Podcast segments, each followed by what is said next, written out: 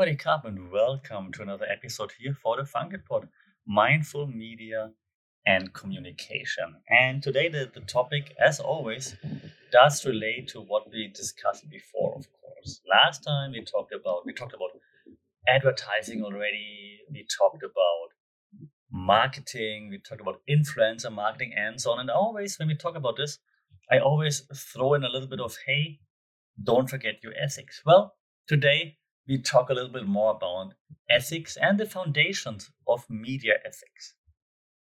We're gonna talk a little bit about this this real intricate world of media ethics because it's not it's not really easy uh, to to have ethics in real life already, uh, neither in the media, of course. And we're gonna also look at some of the underlying theories that that shape what I would call responsible journalism. At the core of media ethics is, of course, the theory of public interest, which then emphasizes the responsibility of media professionals to serve the needs and interests of the public. So that's the that's the idea. That's the underlying underlying idea, right? As a media creator slash slash slash slash journalist, for journalists in particular, of course, you should be serving the needs and interests of the public. Now, this the theory right, recognizes that media organizations have a crucial role in informing, educating, and engaging the public, and therefore they must prioritize the greater good over personal or commercial interests. So that's the idea, right? So if you are a media outlet, a media organization, the idea of media ethics suggests that you are looking to help the greater good, inform the public, and are not primarily looking for personal or commercial gain. And having that said, you can already see problems here, right? Because, of course, everybody, especially in our society, is driven by commercial interest to some extent, right?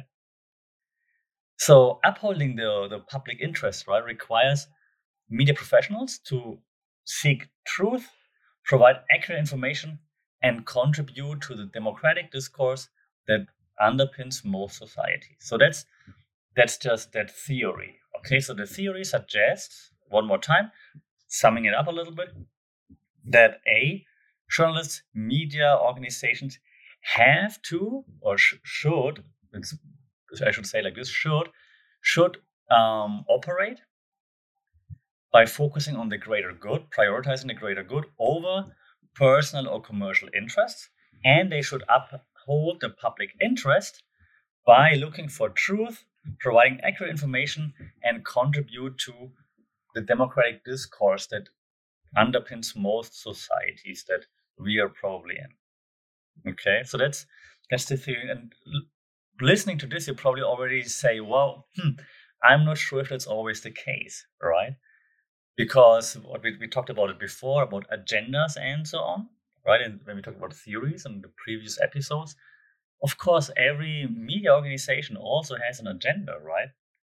So now will they put their agenda over what we just said actually stands for media ethics? Hmm. another important theory here in that, that whole concept when it comes to media ethics is of course the concept concept of objectivity. You all know the term, right? But traditionally, journalists they have strived to maintain objectivity by presenting information in a in a more neutral and a more unbiased manner, right? However, now in, in of course today's digital age, where and I think you might agree, where opinions and personal perspectives are prevalent, right? Achieving achieving pure objectivity has has become really challenging because extreme opinions are what drive clicks, what make or drive listens, views, and therefore also ads and money. Right? So just presenting something objectively might not get you the clicks. And that's then where you put commercial interest over the greater good. So now having a said, right, um, we could blame the advent of social media, the rise of opinion driven content, and so on. Um, but we're not we're not blaming it right now. We're just trying to understand, right? But with the of course the rise of social media and this opinion-driven content, we can see that the lines have been blurred between news and commentary. But because commentary, of course, adds personal opinion, news should not. So media professionals they should navigate those complexities and find ways to yeah, I want I want to say balance objectivity with transparency. And they should acknowledge their own biases while striving to provide what's more or less not more or less what is fair and balanced coverage. So no more or less the coverage should be fair and balanced. And if you are biased, you should address it. Right? So that's the idea here when it comes to objectivity. And you see already me, me talking about like the media professionals, right? Because I think media professionals have a huge responsibility. And I think those responsibilities are quite multifaceted, to be honest, because I do think media professionals should, of course, adhere to those standards of media ethics and promote accurate and ethical reporting. Um, but when we look at another theory that might play into into part here or might might take part here is the theory of journalistic independence. This this theory, right, underscores the importance of editorial autonomy and I think that's quite important the avoidance of undue influence or conflicts of interest. So this suggests that journalists should have the freedom to pursue stories and conduct investigations, present information without interference or pressure from external forces. Meaning that editors, sponsors, investors would not intervene with what journalists are doing. That means your TV station wouldn't intervene with what how you are presenting something. For example, it means the newspaper you're working for, the, the magazine you're working for, would not intervene in your presentation. And while I'm saying this, you probably realize, huh, is that always the case? I'm not sure, right? So maintaining journalistic independence ensures that media professionals actually can do their job. And their initial job was to act as watchdogs, you know, hold power to account and serve as like kind of a check on potential abuses. That was the idea way back when we when this all started, right? But now, is it really still the case? It's a question. Do media organizations have agendas that they put over the greater good? Do they intervene with how journalists do their job, for example? Yeah, additionally, media professionals have, I think, the responsibility to respect privacy and handle sensitive information with care. It's very important, especially recording this podcast in Thailand, um, where this is not always the case. Uh, so when we talk about responsible reporting, the, the theory here recognizes that ethical dilemmas will arise, right, when you report on tragedies, conflicts, or private matters. So here, journalists, they should balance the public's right to know with, of course, the considerations of privacy, sensitivity, and also important potential harm that unverified or yes, sensationalized information may cause. A responsible journalism demands a commitment to accuracy, accountability, and focus on the greater good. I say it one more time because I just think it's that important. And now again, while I say all those things, right, while I while I talk about this, when you think about it, is this really happening? Because if you ignore privacy, of course, you can sensationalize more, right? You can publish faster if you don't verify facts, for example. No, that's the case, and then you just publish, so you're the first to publish. And there's this saying, it's better to be first than to be right, because then you get the clicks, the views, and all of, and, and the ad revenue. And so that's why I just found it that, that important to have like an episode like this just to talk about it.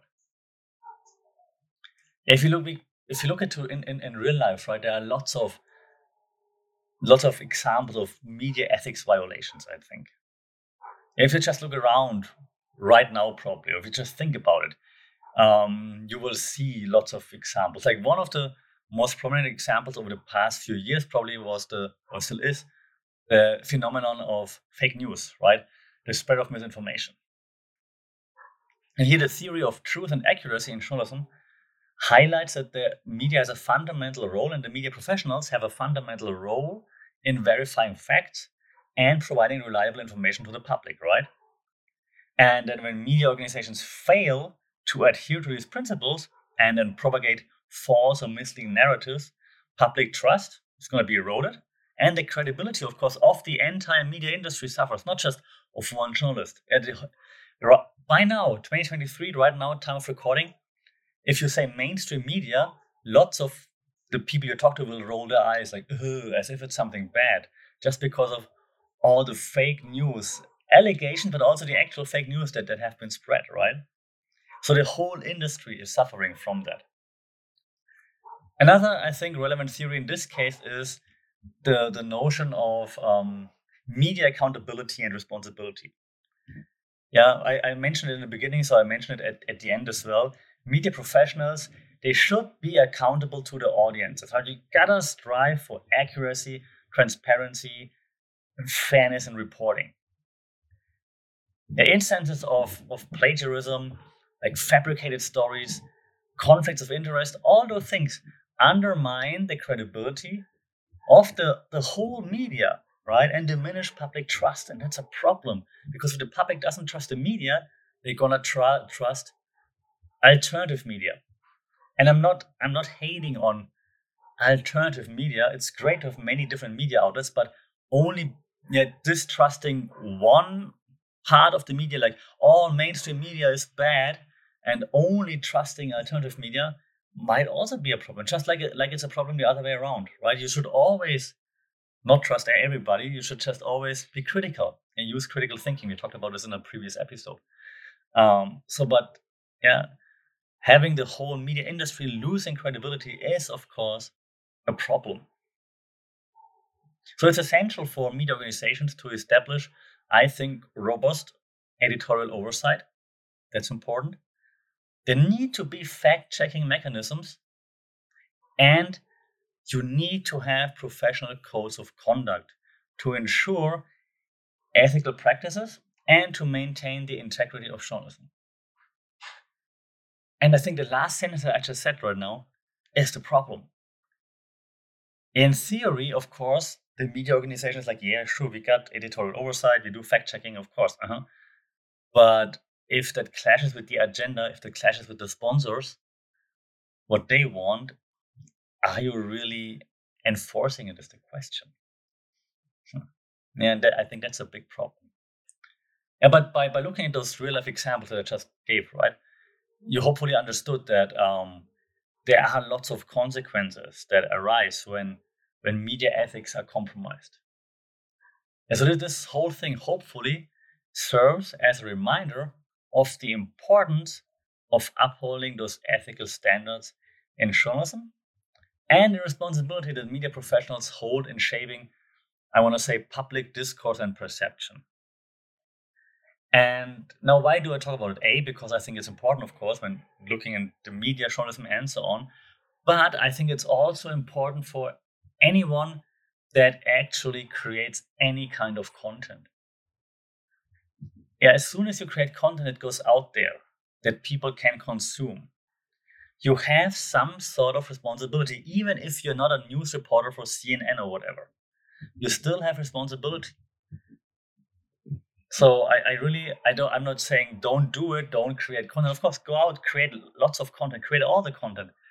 But be aware of the responsibility that you have. As soon as you publish something, you have responsibility. And that's why I wanted to to make this episode. And that, already brings me to the end of the episode. I don't want to make it again too long. You know, I try to keep it between 10 and 15 minutes. No lectures here. If you want to learn more about this, come join me uh, in my lectures or check out my more detailed uh, YouTube videos, breakdowns, where I go into more detail um, into some of those theories. Um, having said, that brings us at the end of today's episode. I hope this episode shed a little bit of a light on like this this intricate world, as I said in the beginning of of media ethics, um, the responsibilities of media professionals, the consequences of ethical violations. Yeah, remember that the power of the media comes with great responsibility. With great power comes great responsibility, and it's through upholding ethical standards that we all can contribute to a more informed and I also want to say responsible society. All right, the, the journey, of course, as you know, doesn't end with this episode. Uh, I invite you, of course, to continue this conversation with me. So share your thoughts, questions, experiences on the social media channels at FunkItPod or leave a comment on the website. Um, leave reviews if you want to. Yeah, I'm looking forward to engage in a dialogue about media ethics, and maybe we can even work together to foster like a, a better media landscape that that values more truth, more accuracy, and enjoys or enjoys may, might be too much, but embraces ethical practices. And if you found this episode insightful, don't forget to like, share, subscribe. You know the drill. Um, share with friends. Leave a review. It would be fantastic. As always, thank you for being part of this journey and I'm very much looking forward to talking to you again on Monday. So stay safe, take care, have a great weekend, and we talk soon. Sawadee